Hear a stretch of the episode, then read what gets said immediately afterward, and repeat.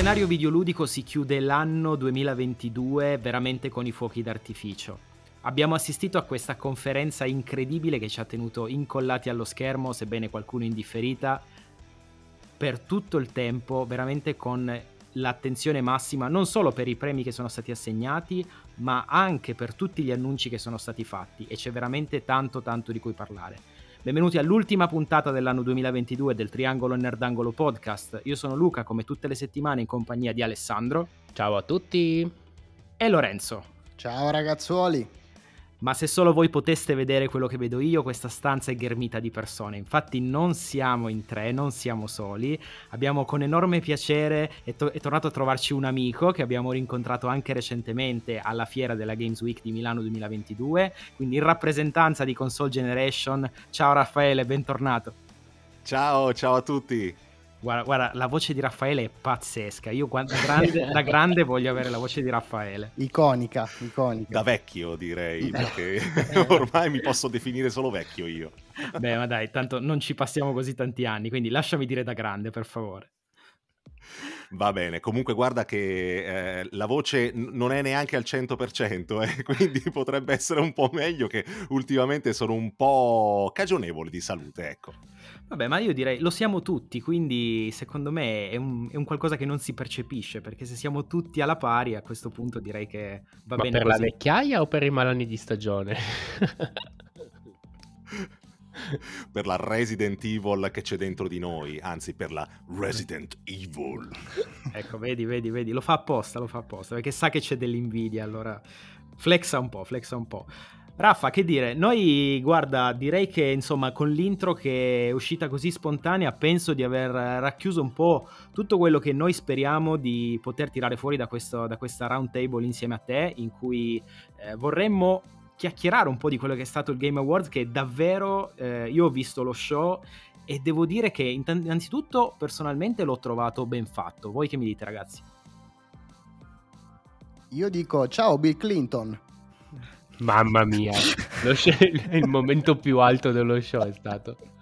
Vabbè, volevo rompere il ghiaccio, raga, dai.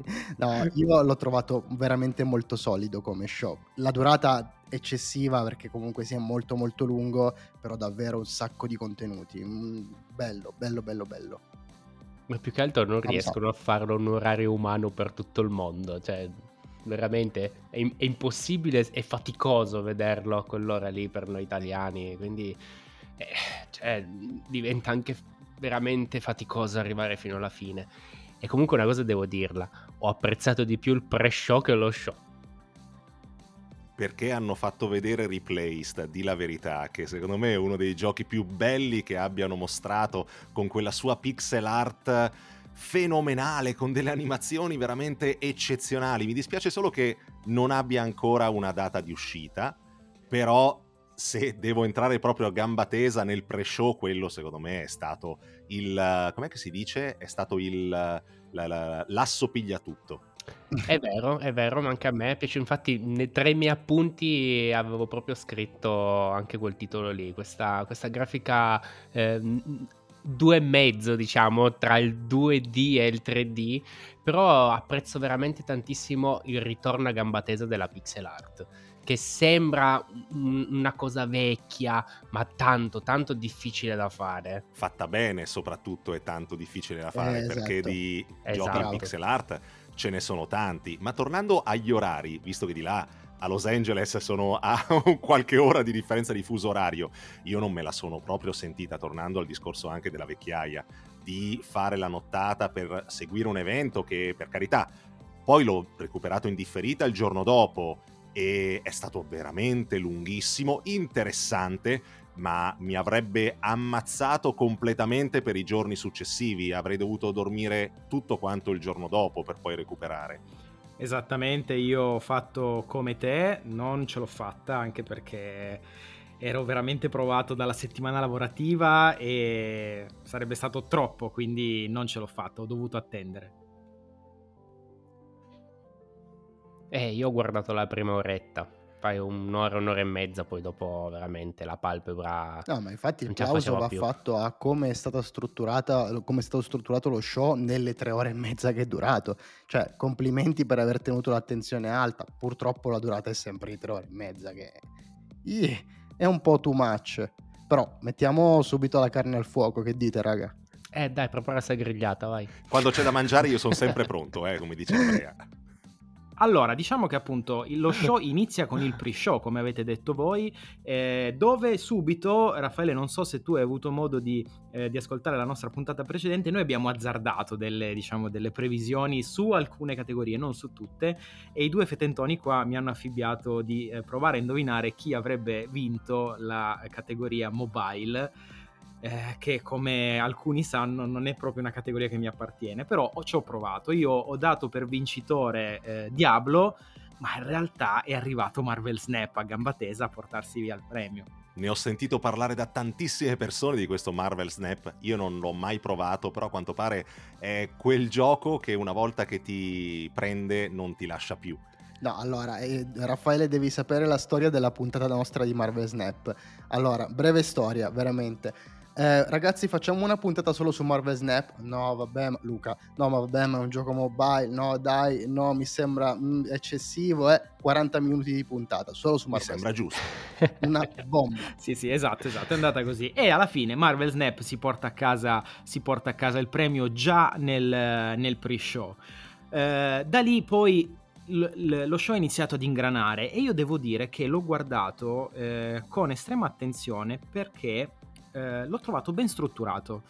Diciamo che sicuramente ha avuto dei momenti di alti e bassi, ma ho sempre trovato un ritmo in tutto lo show, dall'inizio alla fine, comunque molto alto e contestualmente a questo c'è stata ragazzi veramente una, un numero indefinito di produzioni presentate, di anticipazioni, world premiere, una dietro l'altra. E la cosa figa, fatemelo dire, è che dobbiamo riconoscere, secondo me, che davvero sono stati bravi a non far trapelare leak perché leak, eh, almeno personalmente, non mi è capitato di vedere nulla proprio fino all'inizio dello show.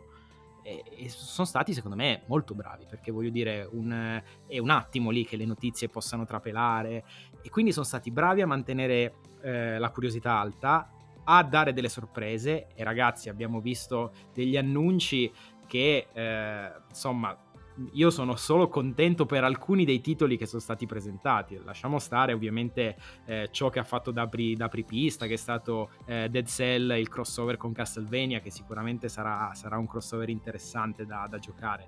Però, ragazzi, ragazzi, ce l'ho qua, fatemelo dire subito, perché se no non andiamo avanti.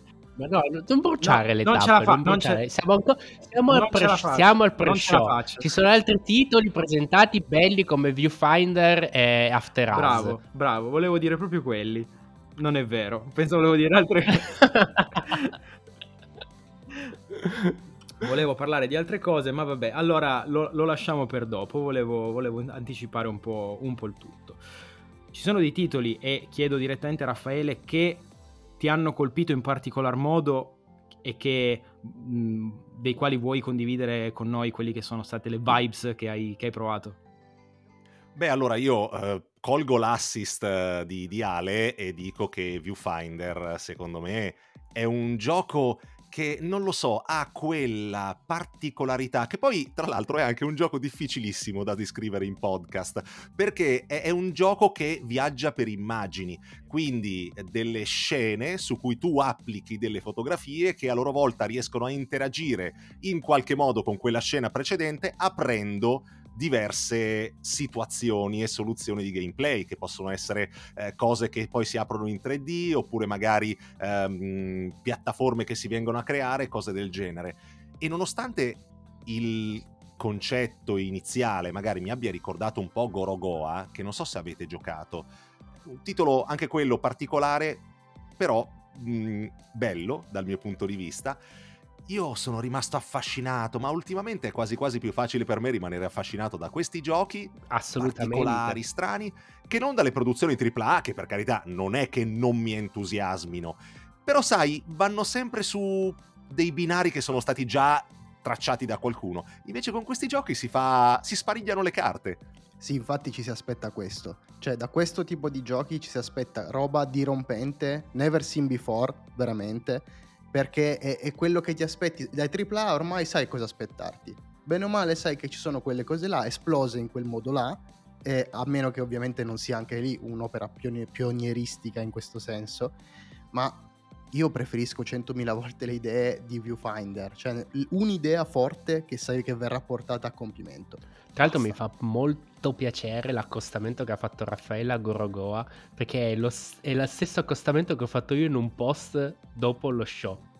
Infatti mi ha colpito tantissimo per proprio quelle meccaniche che appunto trovi in Gorogoa, di prospettiva, di, di vedere le cose in una maniera completamente diversa che possono essere. Quindi veramente non vedo l'ora che esca perché mi ci voglio buttare a capofitto. Arriverà nel 2023, ancora non c'è una data su PlayStation e su PC.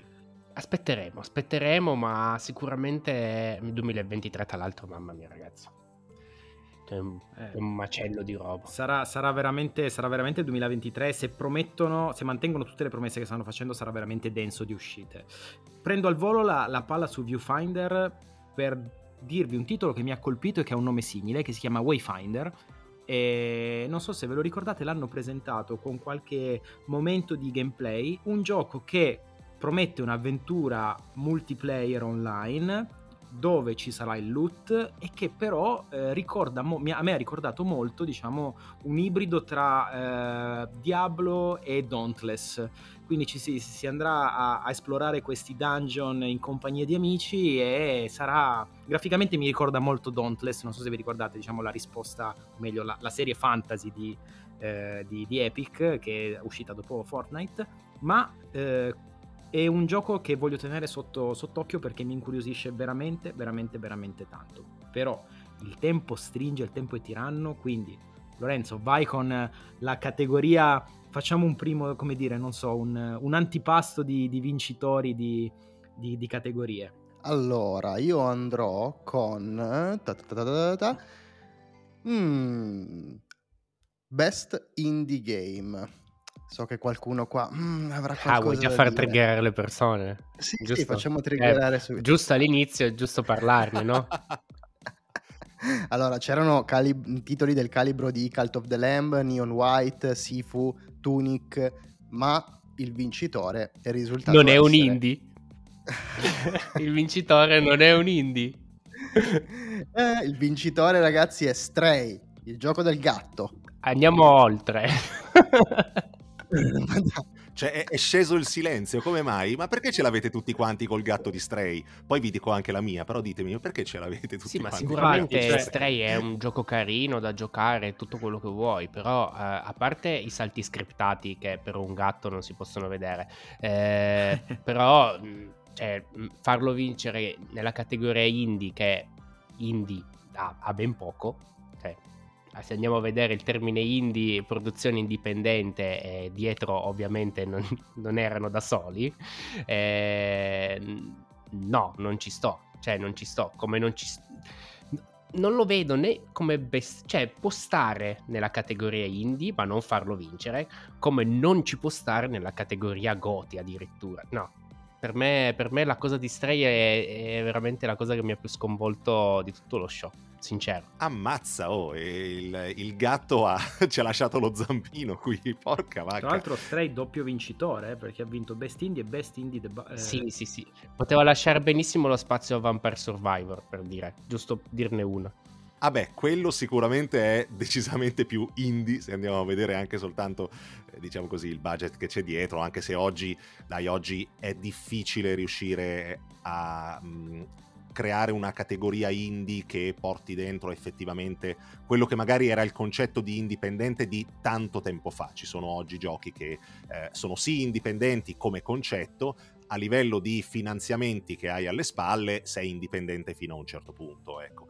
Però questa è stata secondo me una categoria dove votare sarebbe stato molto molto difficile. Eh, adesso può piacere o non piacere magari Stray, però ovunque andavi a pescare avresti comunque pescato un gioco che aveva qualche cosa di bello da dire. Non ho giocato tutti quelli che mh, mm, eh, sono stati messi nelle nomination, però per esempio Cult of the Lamb è bellissimo davvero. Tunic, un po' troppo cri- criptico per, per i miei gusti, però ecco, questo è un gioco sviluppato da una persona sola ed è un gioco incredibile. Tunic ha racchiuso quello che erano i, i vecchi Zelda di una volta e, e, li ha fatti suoi e, e, ci ha fatto tutto un mondo intorno. Cioè, Tunic, ecco, io, io l'avrei premiato. Sifu siamo più o meno lì come, come indie, ecco. Siamo più o meno al, alla stregua di Stray. Però veramente, cioè, a sto punto merita di più Sifu. Infatti io, io ero molto di più su Sifu per quanto mi riguarda, cioè di Stray. Per carità, bellissimo Stray, eh, però mh, mm, ok, magari il debutto, però questa categoria avrei fatto vincere Sifu, sinceramente. Uno e uno in qualche modo, dai. Abbiamo capito che a tutti piacciono i gatti. A me piacciono moltissimo i gatti, però vabbè, a livello di, di gioco magari. Che poi, parlando di picchiaduro, mi posso intromettere a gamba tesa? perché la, il, il, premio di eh, miglior picchiaduro, eh, quello mi ha lasciato veramente perplesso. Io so che i picchiaduro magari non sono, eh, non è un genere che eh, diciamo va per la maggiore, ecco, quindi passa un po' sotto gamba, diciamo così. Però che lo vada a vincere una sorta di clone, divertente eh, magari, però di bello, Super Smash, sì, sì, che sì, è molto bello Multiversus, quello con i personaggi di Warner Bros., mi lascia un po' perplesso, perché io per Best Fighting c'erano in ballo Sifu, che per carità, a cui non ho giocato, ma eh, ho sentito parlare tanto bene, ce l'ho qua ancora comprato in edizione fisica, non l'ho ancora aperto, e poi c'era un The King of Fighters 15 che è stato un grandissimo ritorno per la saga di The King of Fighters, Capisco che vai a votare anche la popolarità del gioco, però forse, forse, magari sarebbe... Io di mio avrei votato qualcos'altro, ecco. Ma a me è spiaciuto molto vedere Sifu come non vincitore in più categorie a questo punto, perché io è un gioco che ho comprato a scatola chiusa e ho adorato. E ne ho parlato anche con i ragazzi, per me era un titolo veramente promettente, fatto appunto dai, dai, dai ragazzi di Absolver e veramente Sifu mi ha divertito, intrattenuto, mi ha fatto incazzare giusto, però è ben strutturato, cioè ti fa proprio venire voglia di, di, di giocarci, è un, gioco, è un gioco veramente notevole. Allora ne approfitto per ricogliere la palla al balzo da Raffaele, visto che parliamo di picchiaduro, e parliamo di un altro gioco che abbiamo visto eh, in, questa, in, questo show. Ma sto 8 su Unreal Engine 5, quanto è bello da vedere quanto è bello. Ditemi solo da vedere quanto è bello. e hanno fatto vedere tanti filmati. Sì, da vedere i filmati di Tekken sono sempre stati belli. Mm, è stato fatto vedere un po' poco, magari, dei combattimenti. Eh, bello lo, lo, stile in generale, secondo me. Eh, però Tekken, sai cos'è? Ha sempre tutti quegli effetti di luce, eh, dei colpi che. Mm, mi piacevano ai tempi sulla prima PlayStation, ma man mano sono andati avanti ehm, mi piacerebbe che li abbassassero un po'. Quindi mi è piaciuto, ma non mi ha stupito. Quanto è tamarro? Guarda, guardate, io, io, sapete, ho la mia teoria. Il, il, il, il gioco di combattimenti, quindi il, fighting game, deve essere qualcosa che hai nel DNA. Cioè, o nasci giocatore di Street Fighter, o nasci giocatore di Tekken, o nasci giocatore di King of Fighters. E, e poi gli altri saranno belli, sì, eh, ma torni sempre a casa in qualche modo negli anni, Mortal Kombat, insomma, ognuno cerca, trova la sua strada negli anni e poi quello è il sistema di combattimento che, che, che poi proverai. E devo dire che mh, poi ho visto a proposito di giochi di combattimento, sebbene non durante la fiera, eh, durante, non durante la conferenza, scusatemi, eh, qualche filmato di Street Fighter nuovo in arrivo, che Raffaele durante la Games Week ci diceva che aveva avuto modo di provare. Effettivamente, Raffaele, ti dico che ho visto qualche video e ho notato ciò che mi hai anticipato tu, cioè eh, questo senso di eh, pesantezza nei colpi che si percepisce, cioè comunque hanno cambiato molto lo stile rispetto a Street Fighter 5 ed è una cosa che ammiro tanto, in Capcom riesce comunque sempre a cambiare da un anno, da, un anno, da una volta all'altra lo stile di Street Fighter, ma riesce sempre comunque, almeno a quello che si sta vedendo, a mantenerlo comunque bello alto, quindi mi, mi intriga parecchio, devo dire. Però la lottatrice italiana la cos'è che è la, la, mm, la lottatrice del Colosseo, la gladiatrice. Eh, gladiatrice. Ma, ma, ma Vabbè, dai, è un po'... Dai, ci sta, ci sta, dai, perché no, perché no. Però, guardate, posso, posso usare questo, questo spunto per, per, di ciò che abbiamo, ci siamo detti alla Games Week per parlare di qualcosa che è stato anche detto in, durante, la, eh, durante la, la, diciamo, lo show di, di Game Awards. L'annuncio della demo di Forspoken che comunque era in prova alla, alla, fiera, alla Games Week, e che poi una volta appunto tornati a casa dopo la, dopo la Game of the Year, eh, effettivamente ho avuto modo di provare. Allora, posso darvi proprio due parole su, che è stata, su quello che è stato Forspoken? Personalmente non lo so, l'ho trovato un, un non lo so, mi ha ricordato tantissimo Prototype. Eh, Bellissimo sì, sì, sì, sì, è che, è che non me lo aspettavo, mi ha spiazzato perché non me l'aspettavo. Però se devo muovergli una critica è quella sul, sulla scelta della, diciamo, della mappatura dei tasti. Io li ho trovati di uno scomodo incredibile. Vedo che Raffaele fa sì con la testa, la cosa mi rincuora tantissimo. È, un po' complicato il sistema di combattimento, l'allocazione dei tasti. Poi sicuramente ci fai l'abitudine, sarà un gioco che comunque ti durerà qualche decina di ore. Eh, quindi dopo un po' diventerà comunque abbastanza naturale. Però all'inizio sono d'accordo, sei un po' spaesato, non, non è molto intuitivo. Sì, io diciamo che ho trovato proprio scomodo il, il, dover memorizzare quel pattern di tasti per poter, diciamo, configurare sempre le magie che vai a castare volta per volta, perché poi hai due instance nella demo, poi probabilmente ne avrai molte di più man mano che sblocchi il potere, perché magari hai il potere del fuoco, dell'acqua, del ghiaccio, eccetera, e a seconda dell'instance che, che decidi di, di, diciamo, di gestire, hai un set di magie predefinite diverse, ma ho trovato proprio scomodo il fatto che il fuoco arrivasse sui, eh, sui grilletti, eh, diciamo R2 e L2, e che fossero comunque eh, motorizzati dal, dal DualSense con anche il cooldown da dover aspettare delle magie che si andavano a scaricare. Quindi tu andavi a picchiare, ad attaccarti a sto grilletto quando avevi il grilletto che faceva resistenza e il tuo personaggio non sparava. Questa era veramente una, una sensazione frustrante. Eh, proseguiamo a questo punto, direi, con eh, le, le, varie, le nostre categorie. Insomma, noi ovviamente... Eh, commenteremo un po' quelle che sono state le categorie che più ci hanno incuriosito, che ci hanno colpito, quelle che dal nostro punto di vista sono quelle un pochino più succose, anche perché non abbiamo tutto il tempo del mondo per poter eh, raccontare e commentare tutte le categorie, ci vorrebbe veramente troppo tempo, però a questo punto direi proseguiamo. A me stupisce sempre la categoria, quella lì, Best Family Game perché ogni anno se la aggiudica Nintendo e io lo show l'ho proprio visto, c'era già Bowser lì dietro che aspettava il premio perché ha detto dai su, dinne uno, tanto in ogni caso va a me. Però sono contentissimo che, ha, che, sia andato a Kirby. Anche se comunque non riesco a capire il concetto di family game quale sarebbe. cioè, cosa, cosa...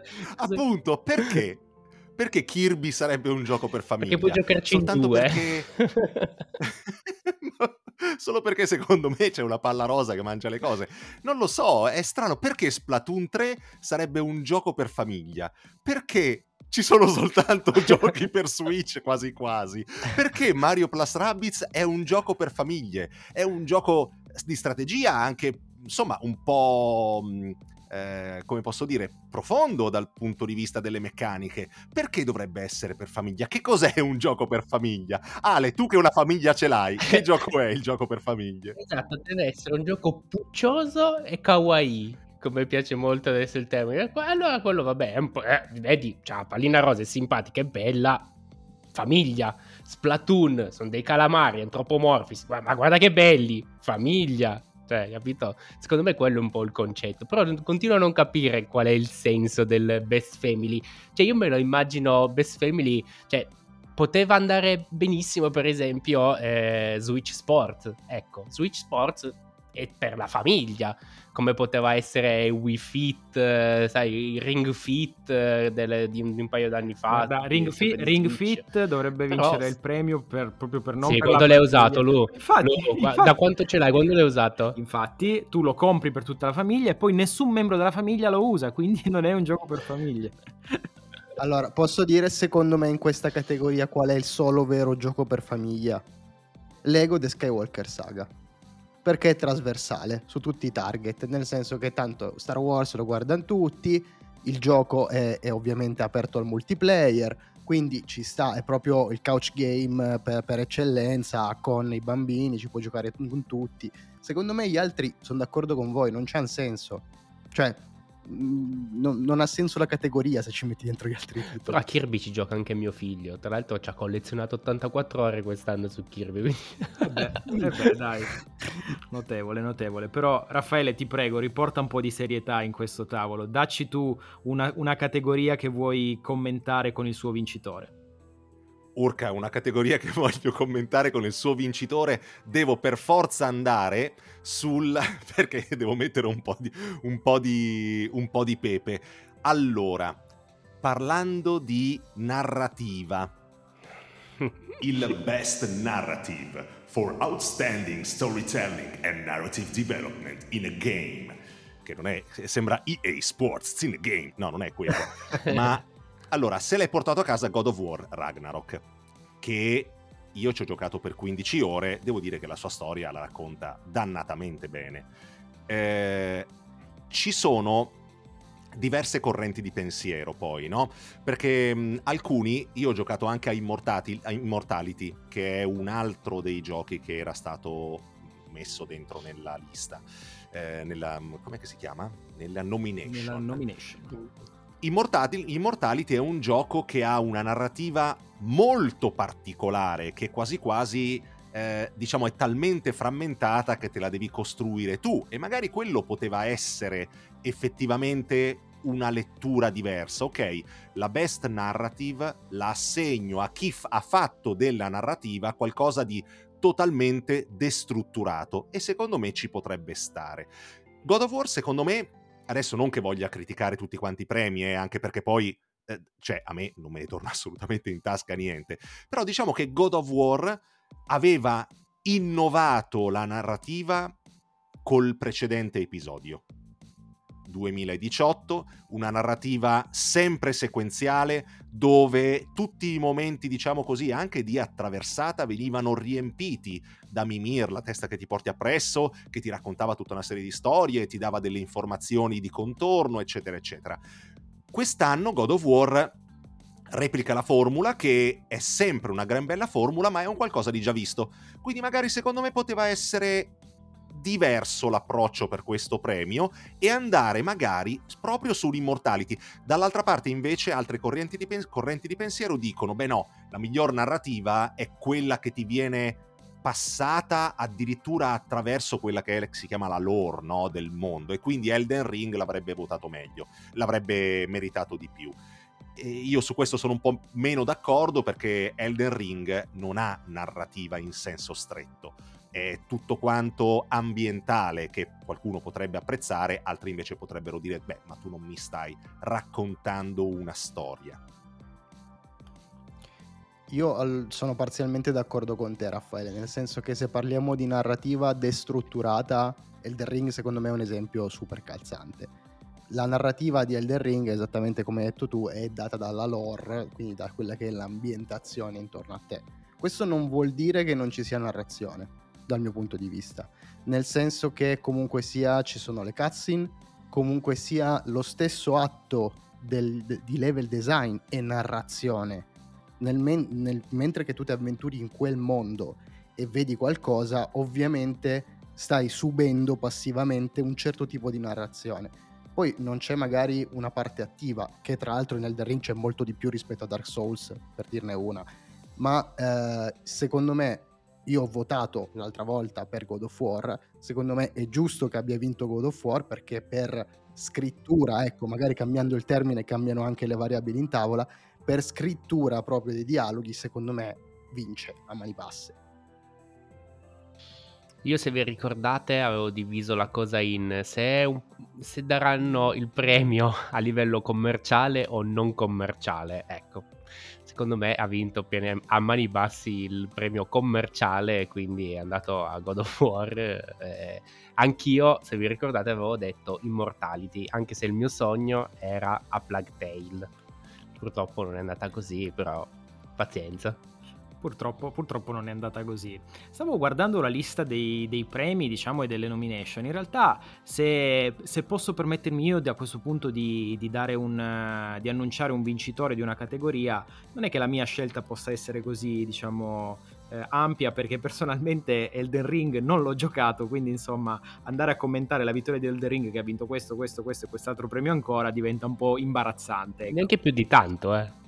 No, infatti, infatti, infatti, però eh, diciamo che se mh, vado un po' a rifugiarmi nella mia comfort zone per eccellenza, che è il best action game, dove vediamo vincitore, o in questo caso vincitrice, eh, Bayonetta 3, nel senso che è un titolo che sicuramente si è saputo difendere alla grande dove sì, è vero, abbiamo trovato avversari come Call of Duty, Modern Warfare, Sifu, eh, il gioco delle tartarughe ninja, Shredder Revenge, eh, Neon White. Mm, diciamo che sicuramente ancora una volta eh, vedere Sifu anche, sconfitto anche tra virgolette questo, in questo campo di battaglia mi dispiace un po', però è innegabile ragazzi che avendo giocato a Bayonetta, Bayonetta 3, tanta roba, veramente tanta roba ha tanti difetti però anche eh, sì, 3, eh. sì, sì, sì, eh, ma guarda, purtroppo, purtroppo Bayonetta, eh, eh, come abbiamo potuto vedere, sta un po' patendo, eh, come dire, la, la pesantezza della, della, console, non so come dire, sulla quale sta, sta viaggiando e sì. non le dà proprio quella spinta necessaria per esplodere. Bayonetta pe- è il mio Goti. L'unico peccato di Bayonetta veramente è la console su cui è uscita. Mi spiace dirlo, ehm, però davvero non, non, ci sono, secondo me, eh, quantomeno non ci sono altri difetti se non quello purtroppo di essere limitato da, dalla Switch. Ecco. Però ti posso dire che al di là della componente tecnica che sicuramente è lacunosa, a me una cosa che non va giù di Bayonetta 3, per quanto poi visivamente è iperappagante, eh, è il fatto che vinca un premio come miglior gioco d'azione un gioco dove a volte non riesci a vedere il tuo personaggio. Un gioco dove l'azione, sì, è bellissima e super appagante per gli occhi, ma che a volte funziona anche premendo tasti a caso. Ora, sicuramente questo non è il premio per il gioco più, tra virgolette, tecnico, mm. eh, però dall'altro lato avrei, diciamo, il mio sogno per un Bayonetta 3 come best action game è un gioco in cui effettivamente io riesco a essere a sentirmi padrone dell'azione in ogni singolo fotogramma. Non succede su Bayonetta 3, pur rimanendo un gran bel gioco, eh, per carità. Sì, diciamo che eh, questo è un argomento che, eh, se non ricordo male, ne avevamo anche parlato noi tre, eh, ed è vero, cioè la, la, la, mm, percezione di padronanza di ciò che accade a schermo non è nitida eh, come quando giochi a un Devil May Cry. Eh, sebbene diciamo che il DNA del gioco sia il medesimo, qua effettivamente sono d'accordo con te, ci sono dei momenti in cui eh, non si capisce fino in fondo che cosa sta accadendo, mm, l'importante è che poi alla fine stermini i mostri, poi ti prendi la medaglia che ti viene data e può andare bene o può non andare bene. Però insomma, eh, devo dire che si, te, sicuramente tra, da un punto di vista tecnico inteso come ehm, tipo di approccio al combattimento, ecco, forse a questo punto Sifu forse avrebbe meritato di più. Eh, però forse diciamo che ecco nella, nella, nella scala Bayonetta comunque ha, non lo so, ha quel, forse quel carattere in più. E a proposito di Bayonetta, riallacciandoci anche agli annunci che ci sono stati, ragazzi, ma che bello è stato Bayonetta Origins Sereza and the Lost Demon un'uscita anche questa per Switch, uno spin-off strano, strizza quasi l'occhio ai platform RPG nipponici, arriverà poi tra l'altro anche fra poco perché arriverà il 17 di marzo 2023, quindi tre mesetti scarsi e sarà già le nostre, nelle nostre mani. E la cosa che poi mi ha stupito che cos'è? Che alla fine a posteriori è venuto fuori che già in Bayonetta 3 c'è un livello che si può sbloccare che richiama proprio le dinamiche di gameplay che caratterizzeranno questo Bayonetta Origins. Era come se ci fosse già un indizio di un nuovo gioco nel gioco che tu oggi puoi già giocare. Eh, questo... Che bello, easter egg. Sì, sì, questo, questo titolo, questo, questo Bayonetta Origins sarà veramente interessante perché secondo me eh, se poi oltre al gameplay che sembra molto, molto gradevole ci andrà davvero a spiegare quelle che sono le origini di Bayonetta, così come sembra che eh, dal trailer eh, si intuisca, secondo me sarà, mo- sarà veramente imperdibile per, per i fan. Beh, se si chiama Origins e non ci fanno vedere le origini di Bayonetta, hanno sbagliato qualcosa. Eh, ma nella, nella, mia frase c'era l'easter egg che diceva spero che non sia l'atto 1 di una serie di atti al quale dobbiamo arrivare alla fine. Ah, ok, ok. Per scoprire Autoconclusivo. Le... Esatto, ecco, per diciamo. scoprire Bayonetta, la genesi Anche se non si è molto capito ecco, effettivamente vedi, vedi. che gioco sia. Come, Eh, no, come vogliono improntarlo, capito? Non ho ben capito come, come potrebbe essere il gameplay effettivamente. Vediamo, vediamo. Però a questo punto, visto che stiamo parlando di annunci e stiamo parlando di annunci nipponici, se Ale me lo concede, vorrei dire ciò che ho cercato di dire prima di uno degli annunci che mi ha fatto veramente saltare in piedi sulla sedia. Posso, Ale? Adesso Vai, posso? vai. Oh. Sì, vai. Ragazzi, il ritorno da parte di From Software di Armored Core. Ma stiamo scherzando? Ragazzi, è, un- è veramente. roba. Allora, l'ultimo Armored Core risale all'epoca Xbox 360 e- ed è stato come se, come tutti gli Armored Core, un gioco incredibile. Io ho amato Ar- Armored Core fin dalla demo 1 di PS1 e non ho perso un capitolo.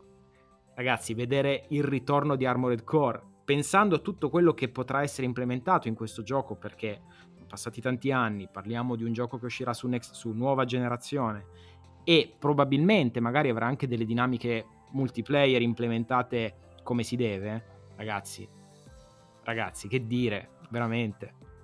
Pensando poi a- alla maturità che ha raggiunto From anche in altri, appunto in altri capitoli, capire veramente come, come andrà a svilupparsi questo capitolo è molto interessante. Poi i robottoni a chi non piacciono, dai. E su questo sfondi una porta aperta. E io mi auguro che, dal punto di vista del gioco, perché il filmato non è che ci abbia detto granché, però che implementi dentro una componente narrativa, tornando al discorso del best narrative di prima, che possa far fare il salto ad Armored Core un po' come lo fece fare God of War del 2018 ai God of War precedenti. Cioè immaginatevi se dietro a questo gioco ci fosse un'epicità incredibile proprio raccontata, al di là del fatto che sia un bel gioco da, eh, a cui giocare. E poi per quanto riguarda l'esperienza maturata da From Software, sicuramente tanta, eh, devo dire che sull'online ancora non tantissima, eh, perché Eh, anche sì. l'ultimo Elden Ring sull'online eh, è rimasta un po' indietro rispetto a come si è evoluto il mondo da quel punto di vista. Quindi speriamo, incrociamo le dita. I filmati ultimamente mi stanno un po' stretti, eh, però Sì, però è qui, ok, sono d'accordo Raffaele, però è From Software. Quindi dici, ok, eh, dietro il filmato c'è From Software, eh, From Software fino adesso non ha mai deluso, lo chiamano 007, veramente 7 giochi, 7 capolavori, eh, caro Miyazaki, però eh, quindi aspettiamo Armored Core. Io mh, veramente sono rimasto frizzato quando l'ho visto, frizzato, anche perché un gioco del genere te hai paura che o non glielo facciano fare o che se, mh, come dire, se eh, come in questo caso mh, avessero voluto tirare fuori di nuovo il brand, eh, lo avrebbero dato in mano a qualcun altro. Il timore era questo eh, da, da parte mia. Invece rivederlo in mano loro è proprio la gioia più assoluta. Cioè, ma meno male, meno male ragazzi. Io comunque rimarrei in tema, eh. Rimarrei in tema Souls parlando di un altro annuncio che mi ha sconvolto perché abbiamo finito il primo capitolo. È stata una faticaccia e parlo di Remnant. Ragazzi, Remnant, cioè quanto lo abbiamo insultato, Remnant. Il Souls con le pistole, per farla in breve.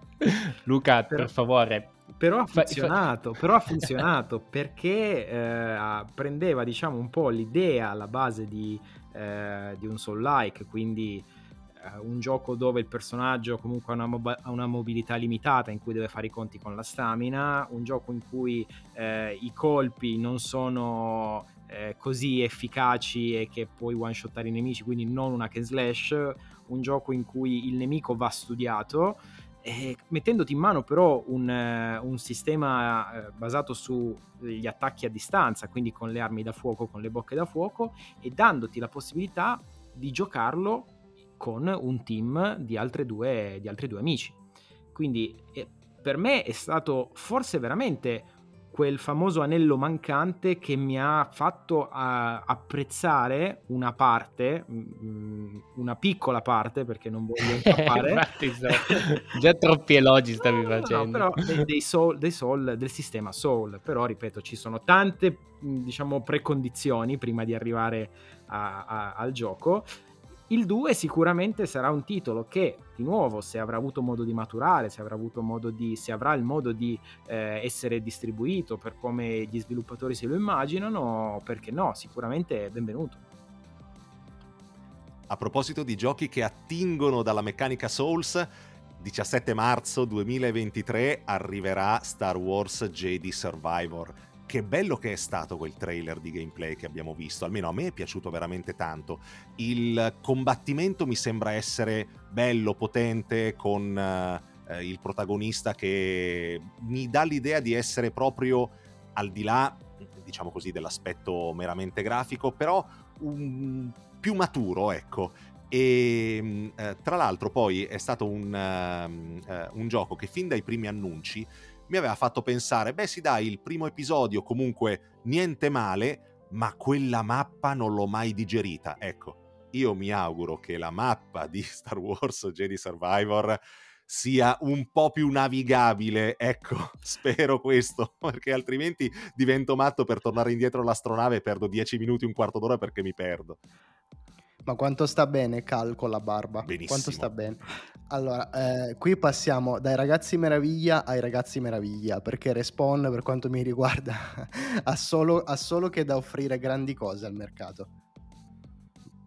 No, più che altro, ehm, la dico, dico, una cosa veloce, se la smettono di far uscire giochi a marzo che esce Zelda, forse fanno un favore a loro stessi. Eh. Poi fate voi, eh, se volete far uscire i giochi a marzo, fateli pure uscire. Verranno comprati mesi dopo, però va bene. Chi dimentica la storia è condannato a ripeterla, Horizon.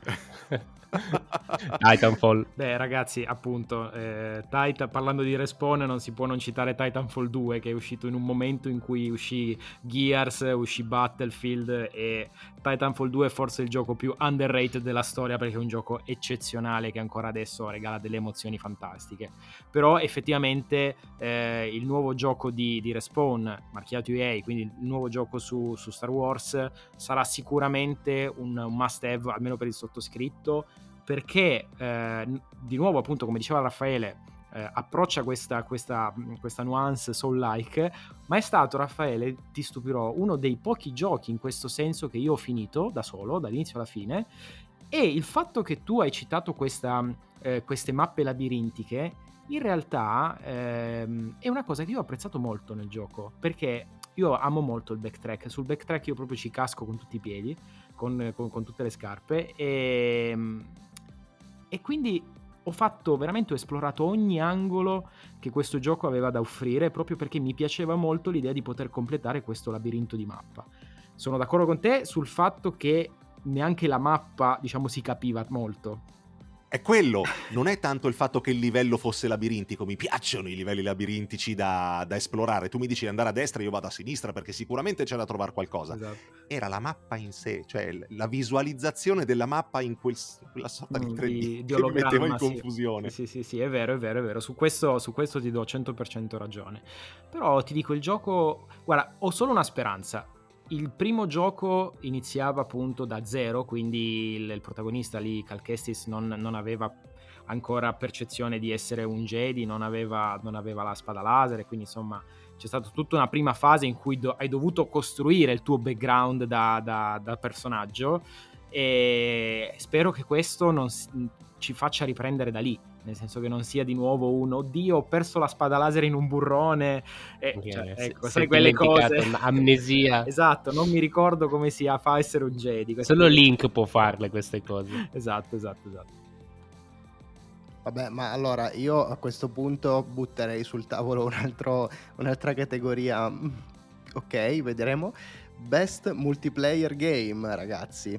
Abbiamo Call of Duty Modern Warfare 2, Multiversus, Overwatch 2, Teenage Mutant Ninja Turtles, Shredder Revenge e ultimo, il vincitore, Splatoon 3, che va a vincere su Overwatch 2.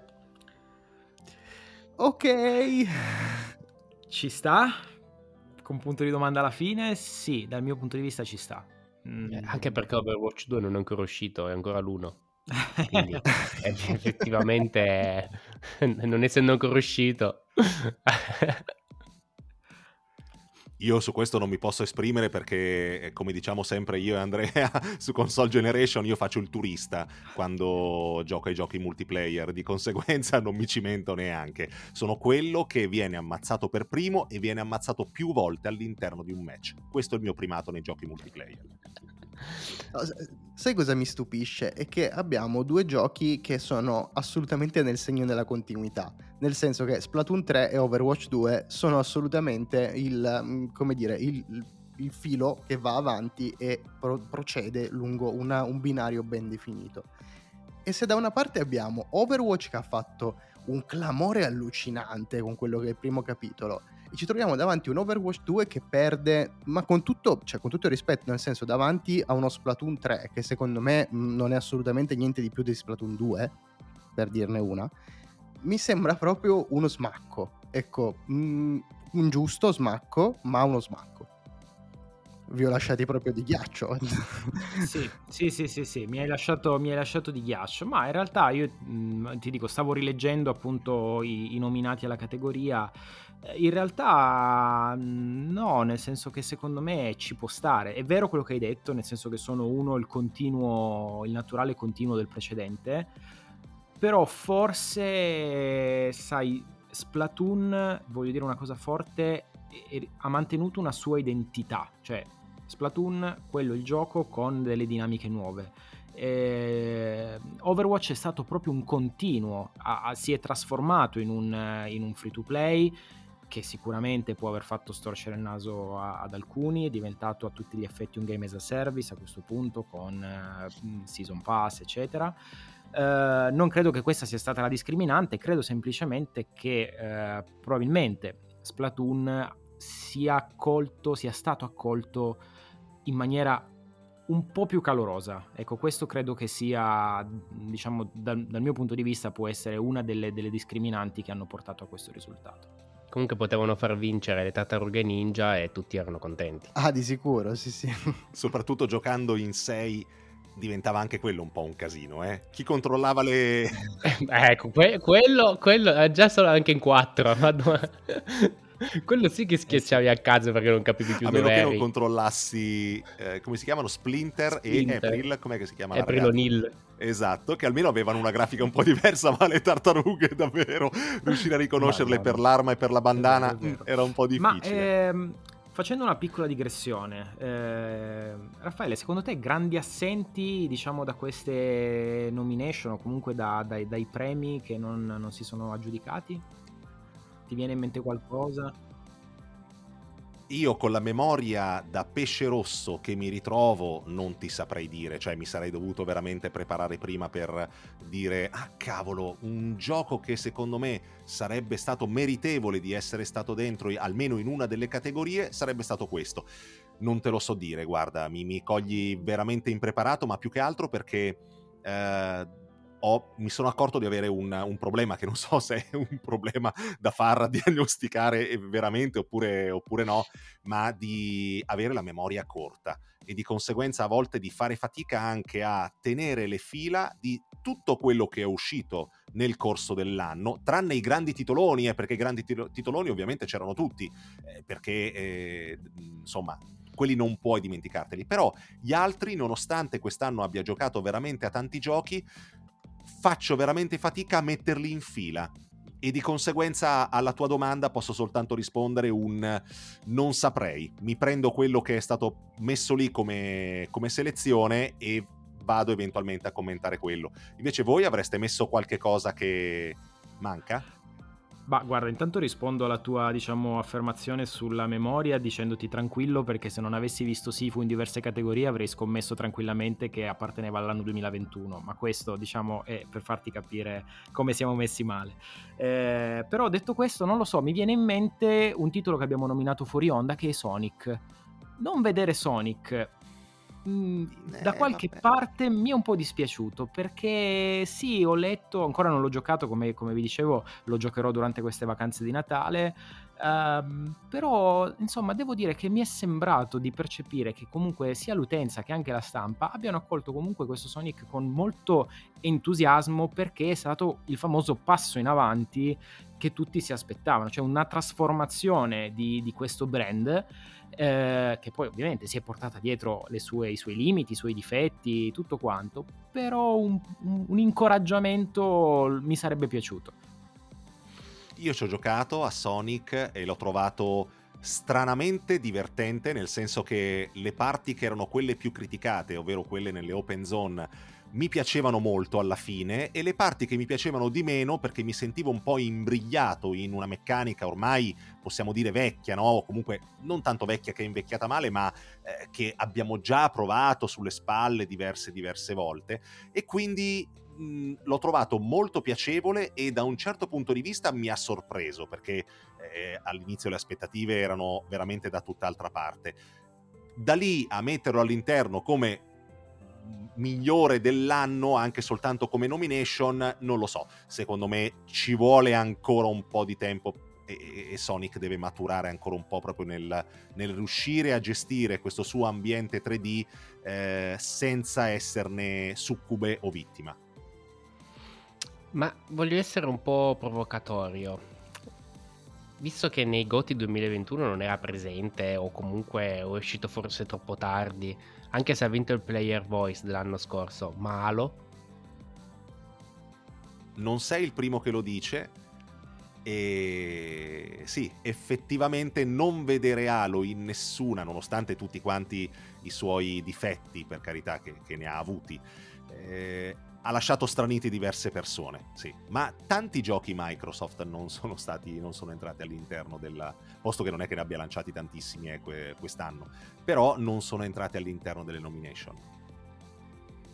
Sì, effettivamente è strano, infatti, cioè proprio casa Xbox è stata forse, anche parlando di annunci, eh, è stata una- la, la grande, la grande assenza anche di questo show. Cioè, effettivamente io di annunci eh, Microsoft non, non ce ne sono stati, non, non c'è niente.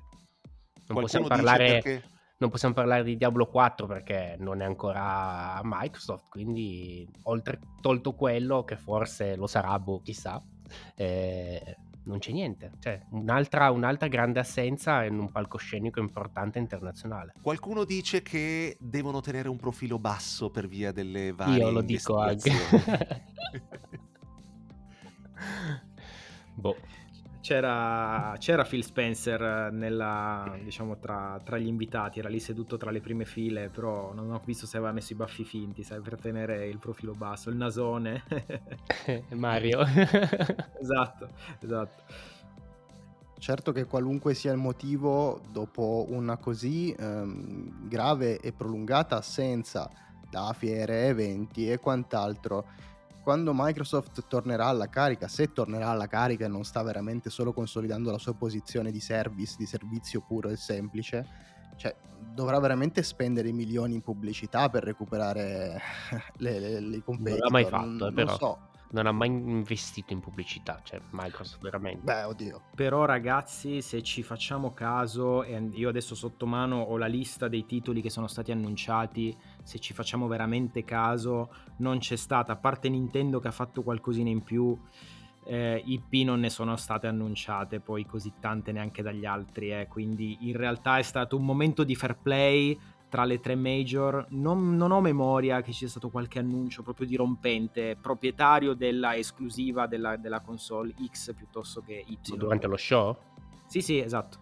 Eh beh, Insomma, beh, Sony ha, ha calato un paio d'assi, eh. No, un asso, diciamo. eh, che arriva con Kojima, mi immagino, no? Eh, sì, esatto, questo è vero. che entra spavaldo, sempre vestito uguale. Ho, ho fatto qualcosa! Beh, c'è da dire che comunque eh, è vero che Sony non è arrivata direttamente sul palco per dire qualcosa, anche se alla fine poi ha annunciato anche il downloadable content di Horizon, eccetera. Però un Death Stranding 2 che arriva in esclusiva PlayStation 5, ok, è stato fatto vedere un filmato bellissimo dal mio punto di vista. Secondo me Kojima con questo gioco eh, scambierà ancora, spariglierà ancora le carte in tavola, non si accontenterà di fare semplicemente un seguito del, chiamiamolo tra virgolette ironicamente, Bartolini Simulator. Eh, potrebbe girare dei trasporti eccezionali. Può darsi, oppure magari ci chiederà di fare tutt'altro all'interno del gioco, lo renderà magari un po' più d'azione, non lo so. Trailer veramente bellissimo, però tornando al discorso di Sony, Sony alla fine aveva Dead Stranding 2, aveva un Final Fantasy XVI di cui è stata annunciata la data e che sarà esclusiva PS5 almeno fino alla fine del 2023. Il 22 di giugno arriverà questo gioco. Eh, c'erano poi anche altri giochi che sono stati comunque presentati come esclusiva o temporale oppure totale su PlayStation 5 e quindi se andiamo a fare la somma probabilmente PlayStation 5 ha avuto comunque indirettamente, diciamo così, eh, una visibilità maggiore rispetto a Xbox. Vabbè, adesso non è che dovete per forza puntualizzare tutte, tutti gli scivoloni che prendo in puntata, no, eh, ci può anche no, vabbè, allora, se posso eh, ritornare alla vecchia domanda di Luca eh, e modificarla leggermente, quindi faccio un po' quello che voglio fondamentalmente. Eh, no, vo- perso una lacrima, voglio versare una lacrima per Horizon Forbidden West, che tipo è stato candidato in cinque categorie e non ne ha vinta una, ragazzi. Cioè, manco le patatine gli hanno dato, veramente nulla.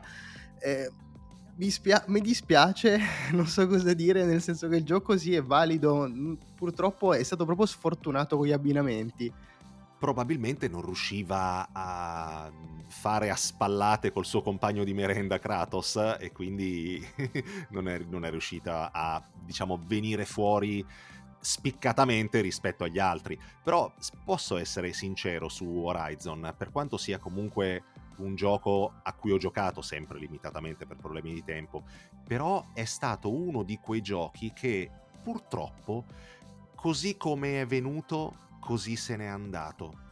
Cioè, nel senso, quelle ore di gioco eh, non, non, mi hanno lasciato niente purtroppo. Un, bel, un buon gioco secondo me, gio- anzi molto buono, poi bella grafica e tutto, ma probabilmente non, non aveva veramente quel piglio per diventare qualcosa di incredibile. Ma eh, guarda, mi trovi d'accordo nel senso che Horizon io l'ho giocato quest'anno, mi è piaciuto, non, non l'ho finito anch'io per mancanza di tempo purtroppo, ma eh, ce l'ho lì ed è, fa parte di, quelle, di, quegli asterischi che spero di depennare durante queste vacanze. Um, però effettivamente credo che mh, forse sia da ricercare nella comunque complessità del gioco, nel senso che comunque Horizon non è un gioco proprio facile nel senso che è un gioco che è molto stratificato, io trovo, ed è meno immediato rispetto a un God of War, che per quanto sia stato costruito sulla base di eh, uno skill tree, piuttosto che un open map da esplorare, piuttosto che una trama da raccontare con, diciamo, determinati ritmi, eh, Horizon ti porta verso quell'aspetto più RPG, più time consuming, più eh, demanding sotto tanti aspetti che forse ti portano poi a dire ah vabbè ma questo gioco mi porta via tanto tempo, ah ma questo gioco è molto bello però eh, quando lo riprendo non mi ricordo i tasti. Um, non lo so, eh, diciamo che ecco per renderla facile se giochi a God of War lo, lo lasci, lo riprendi sai che se dai qualche mazzata su qualcosa succede. Con Horizon è un po' diverso, ecco. Quindi probabilmente questo magari contribuisce anche a, a renderlo un gioco come dire, un po' meno dirompente nella memoria di noi giocatori. Che facciamo? Andiamo con un'altra categoria? Io ne ho una. Vai. Vai, Posso? vai.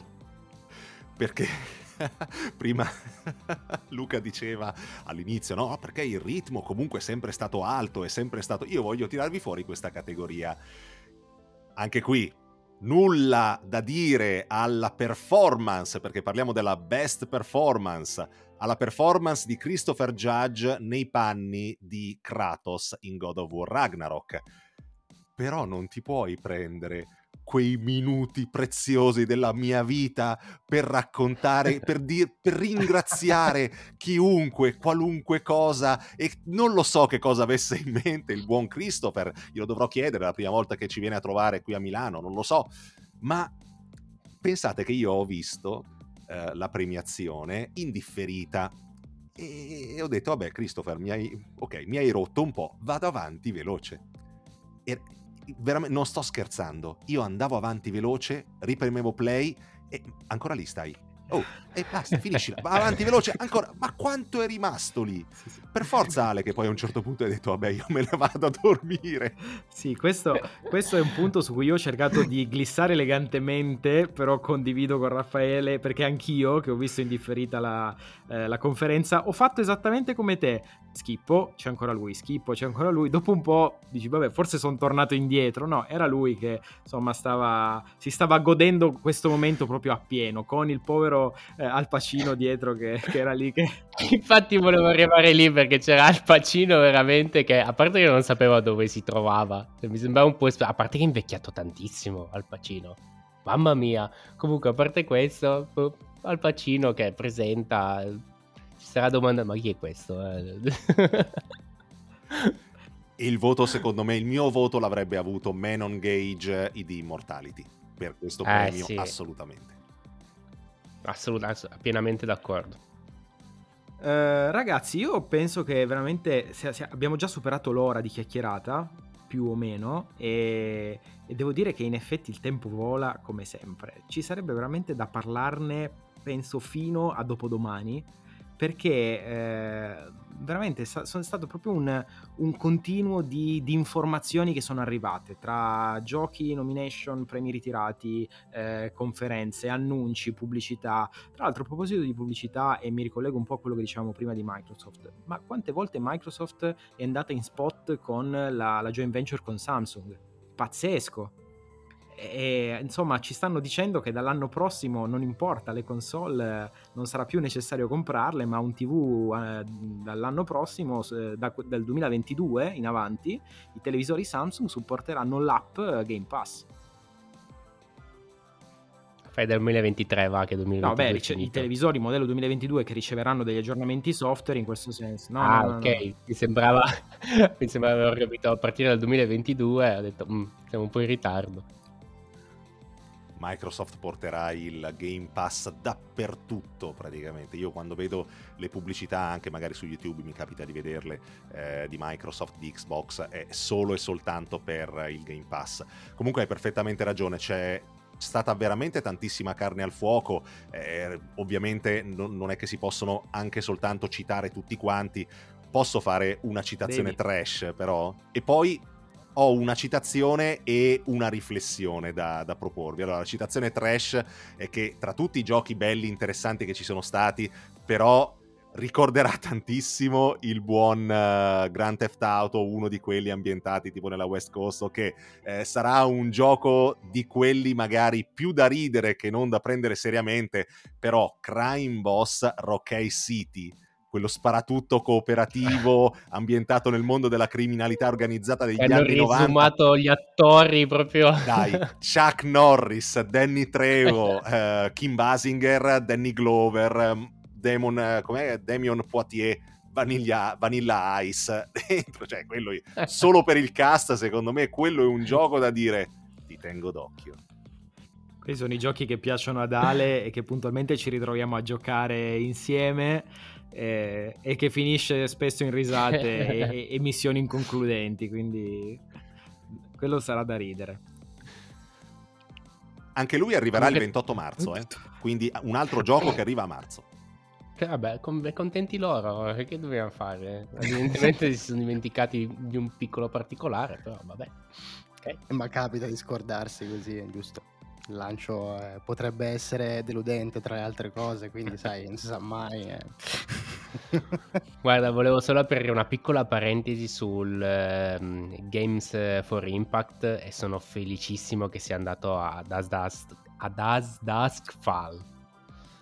Questo è un premio che, che se lo merita tutto, perché veramente comunque la, la storia è una storia abbastanza forte, cioè nel senso è molto... te la senti proprio sulla pelle perché la tematica è veramente attuale, eh, ha degli aspetti sociopolitici non trascurabili e sono veramente felice che sia andato a questo titolo il premio, da questo punto di vista.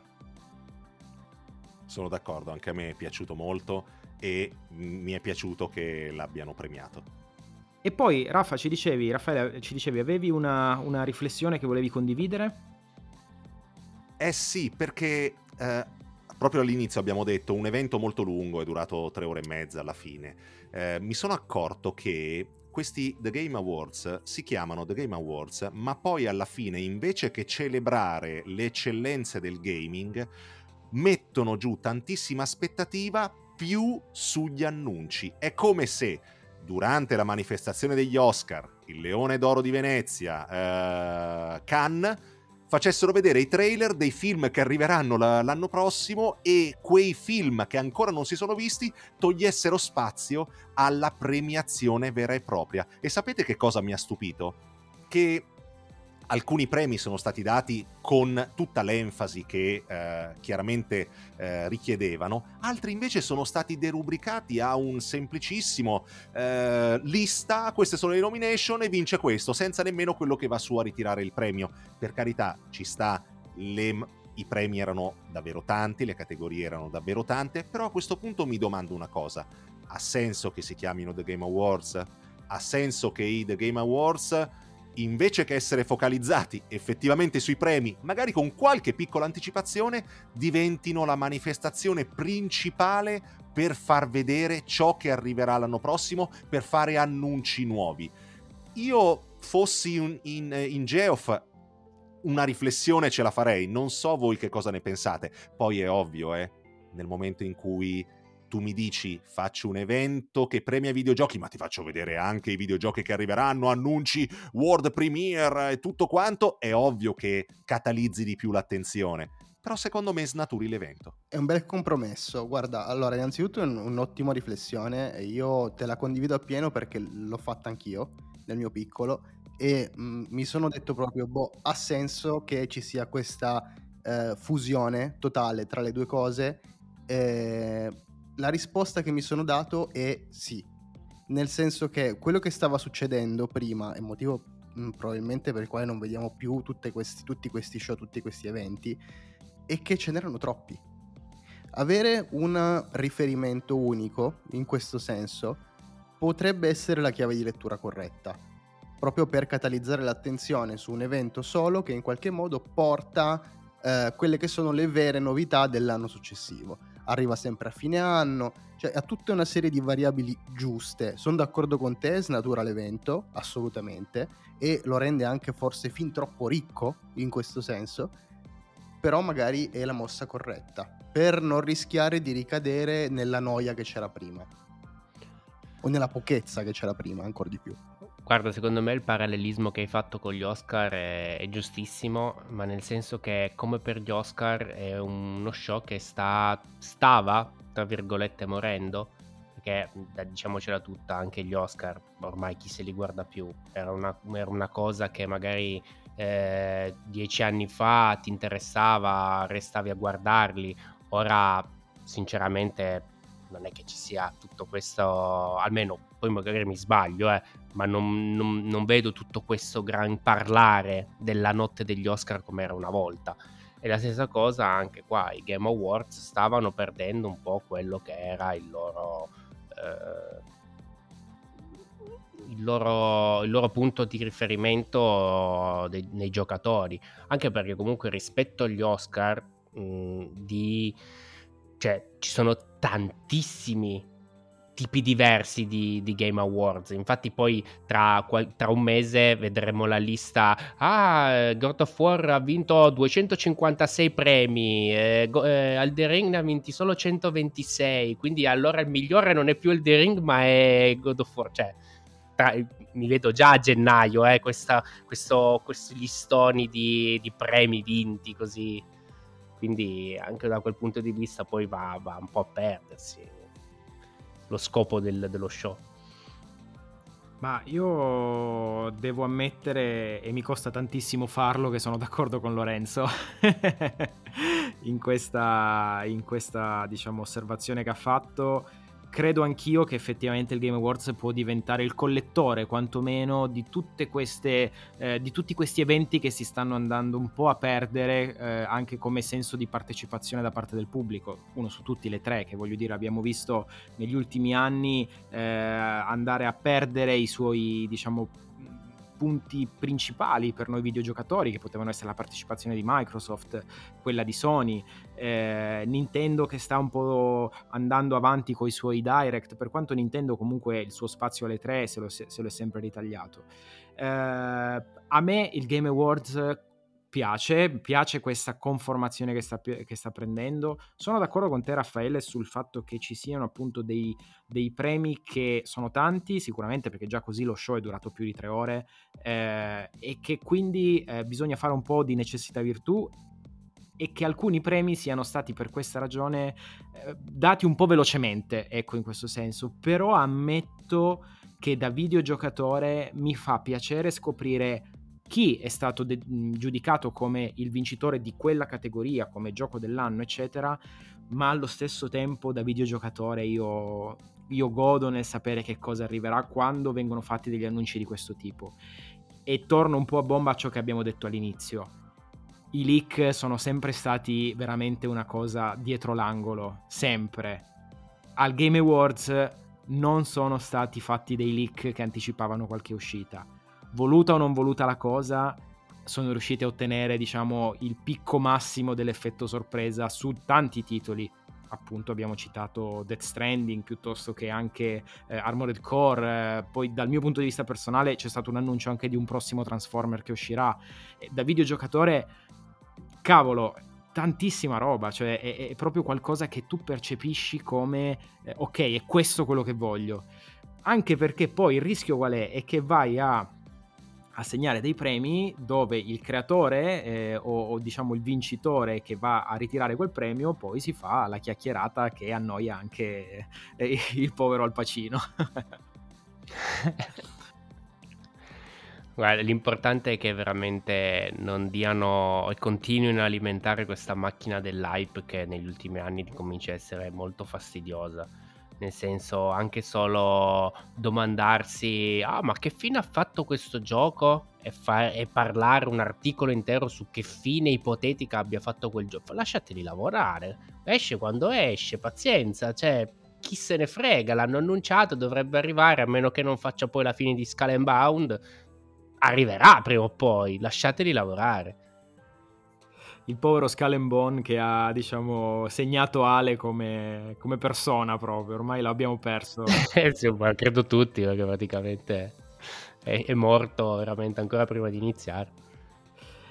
Però ragazzi, quando diciamo che il tempo passa, secondo me bisogna tenere da conto che cosa? Intanto che ormai è già passata più di un'ora da quando abbiamo iniziato a parlare e non ce ne siamo neanche accorti. E a proposito del tempo che passa, ragazzi, io volevo solo ricordarvi che in questo momento fa due anni che è uscita la Sony PlayStation 5 sul mercato. E vorrei azzardare a dire che la situazione disponibilità non è che sia proprio diventata, diciamo, che sia migliorata così tanto, eh? c'è ancora un po' di, di difficoltà a trovare. Ok, in questo momento siamo sotto Natale, quindi per carità. Però diciamo che la, la PlayStation 5 tra gli scaffali dei Megastore non si trova ancora, quindi inizia diciamo a diventare una, una, un caso quasi da studiare. E soprattutto è sempre più difficile riuscire a trovarla quando la trovi senza un bundle che ti costringe a spendere magari 200 euro in più o 250 euro in più per cose che ti interessano relativamente. Al prezzo consigliato di E qui sono proprio, diciamo, le, le, le situazioni che come dire, sono proprio agli antipodi perché mentre Sony spinge sulla sua macchina ammiraglia che non si trova, Microsoft l'Xbox si trova con estrema semplicità in due versioni addirittura, ma Microsoft ti dice guarda che dall'anno prossimo non ti serve neanche più la console per giocare. Siamo proprio veramente agli opposti, incredibile. Sì, sì. Stanno giocando veramente due partite completamente diverse, tranne che in tribunale. È veramente con, con, una terza incomoda che Nintendo che se ne frega altamente di tutto. Ma che me frega, io vado. Io ho ancora i miei 480p stabili a 30 fps. Che cosa volete da me? Stabili, esatto. Stabili, sì, soprattutto. Sì, stabili, quindi a posto così che dobbiamo dire? Eh, ormai la situazione è questa, non, non, so neanche se andrà a migliorare il prossimo anno, sinceramente. Io direi di ritornare un po' sui nostri vecchi binari, ragazzi, perché stavamo andando verso le ultime categorie che in realtà eh, prendiamo tutte quante assieme fondamentalmente in un'infilzata perché le vince tutte un titolo solo, compreso il Game Award, a questo punto lo direi, ragazzi. Quale potrebbe essere il titolo che va a vincere il Game of the Year di quest'anno? Elden Ring. Qualcuno ha qualcosa da dire in contrario? No, no, non lo conosco, non so, quindi...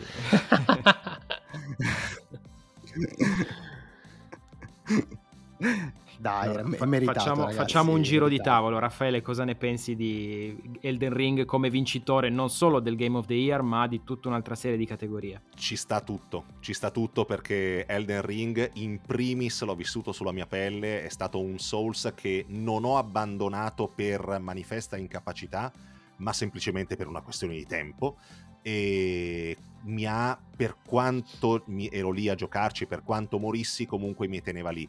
Una direzione artistica spettacolare, un gioco che comunque eh, aveva tanto da dire e un gioco soprattutto che ha veramente segnato un record incredibile. Questo è un gioco che ha vinto adesso per carità, non è che i premi vengono assegnati o dovrebbero essere assegnati anche per il successo commerciale, però dall'altro lato è stato un successo commerciale per un Souls-like che non si era mai visto prima, quindi questo vuol dire che veramente questo gioco ha fatto la differenza. E l'ha fatta per tanti videogiocatori che io ne conosco alcuni che proprio con Elden Ring hanno mosso i primi passi su un Souls, prima non ne toccavano uno perché sapevano già che non era nelle proprie corde, e invece dopo aver giocato a um, Elden Ring sono andati a riprendere gli altri Souls e li hanno giocati e ci hanno giocato fino alla fine. E questo è, diciamo, è, è, veramente importante questo che stai dicendo tu perché è un po' forse il cuore anche del significato di un, di un titolo che deve vincere il Game of the Year, cioè deve fare, da, deve, deve fare la magia in questo senso, deve riuscire a fare la magia nel senso più ampio del termine. Quindi devo dire che mm, mi trovi assolutamente d'accordo, nonostante ovviamente è un titolo che per me rappresenta ancora qualcosa di inarrivabile, però, però sì, però sì, devo dire che mi trovi d'accordo. Lorenzo invece?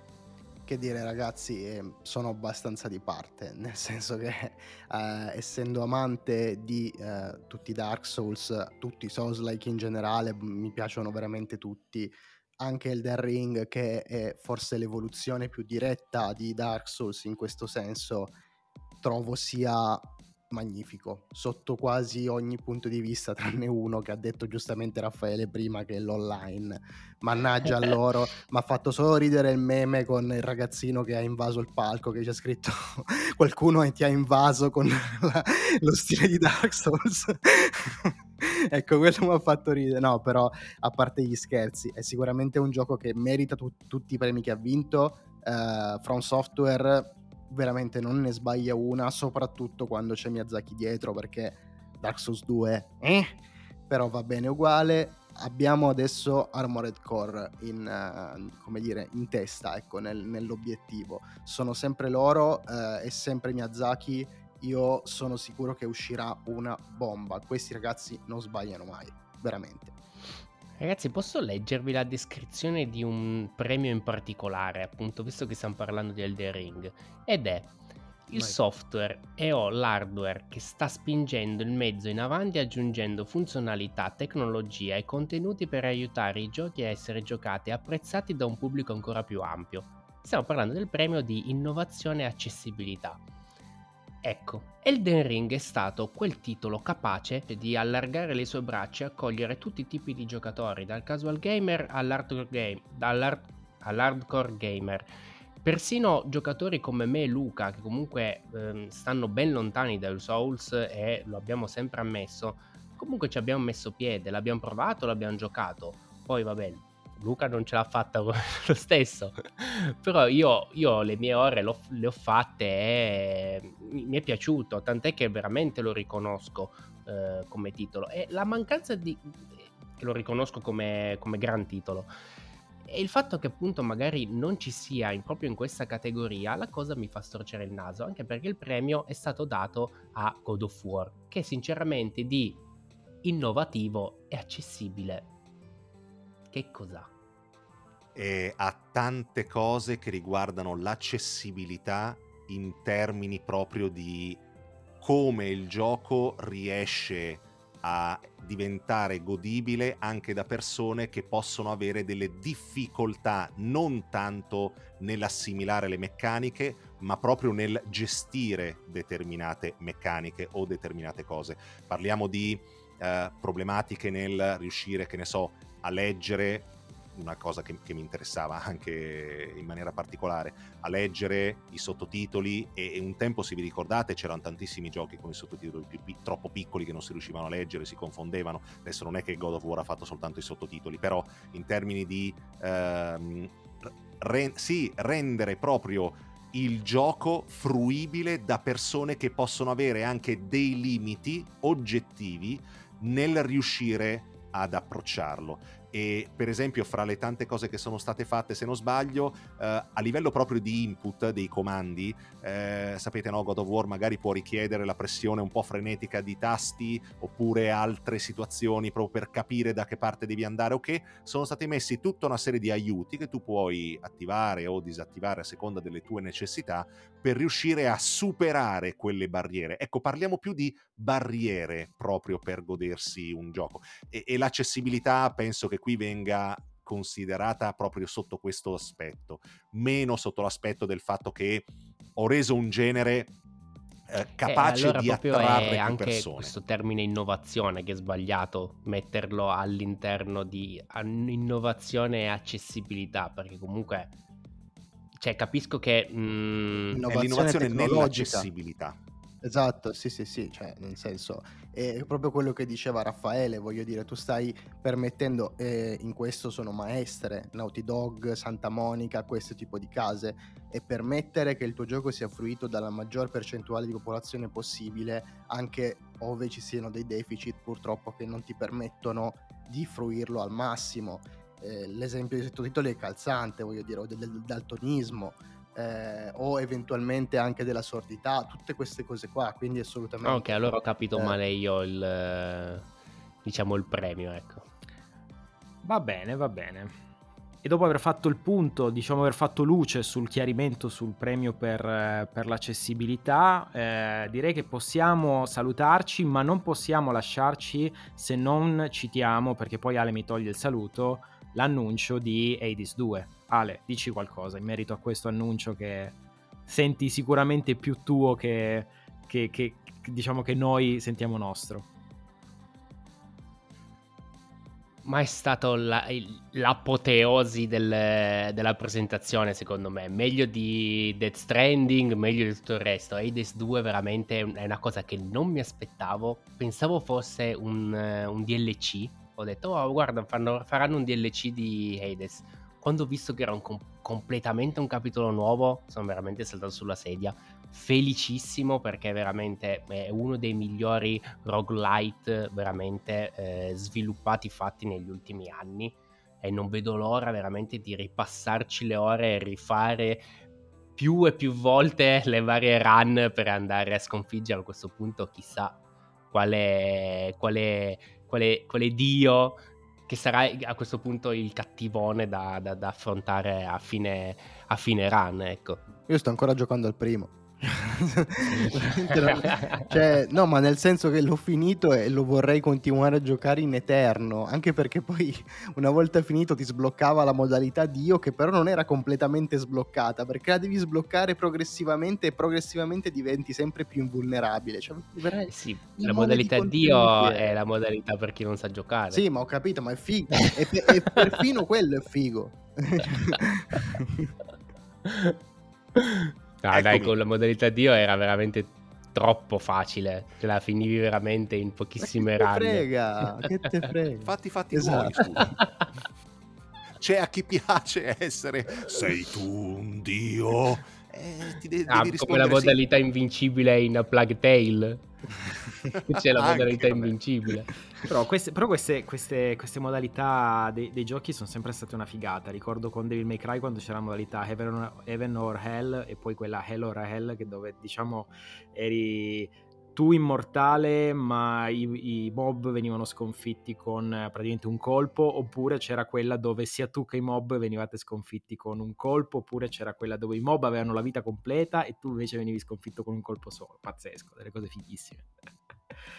Ragazzi, che dire, io direi che veramente, eh, insomma, qua siamo quasi a mezzanotte, siamo arrivati quasi a mezzanotte mentre stiamo registrando, quindi sicuramente dobbiamo ringraziare prima di tutto Raffaele Cinquegrana che ha portato un po' di console generation in, questo, in questa ultima puntata del podcast e ovviamente porterà i nostri saluti anche ad Andrea non mancherò, ma grazie a voi per avermi ospitato in questo vostro triangolo che diventa ancora una volta un quadrilatero.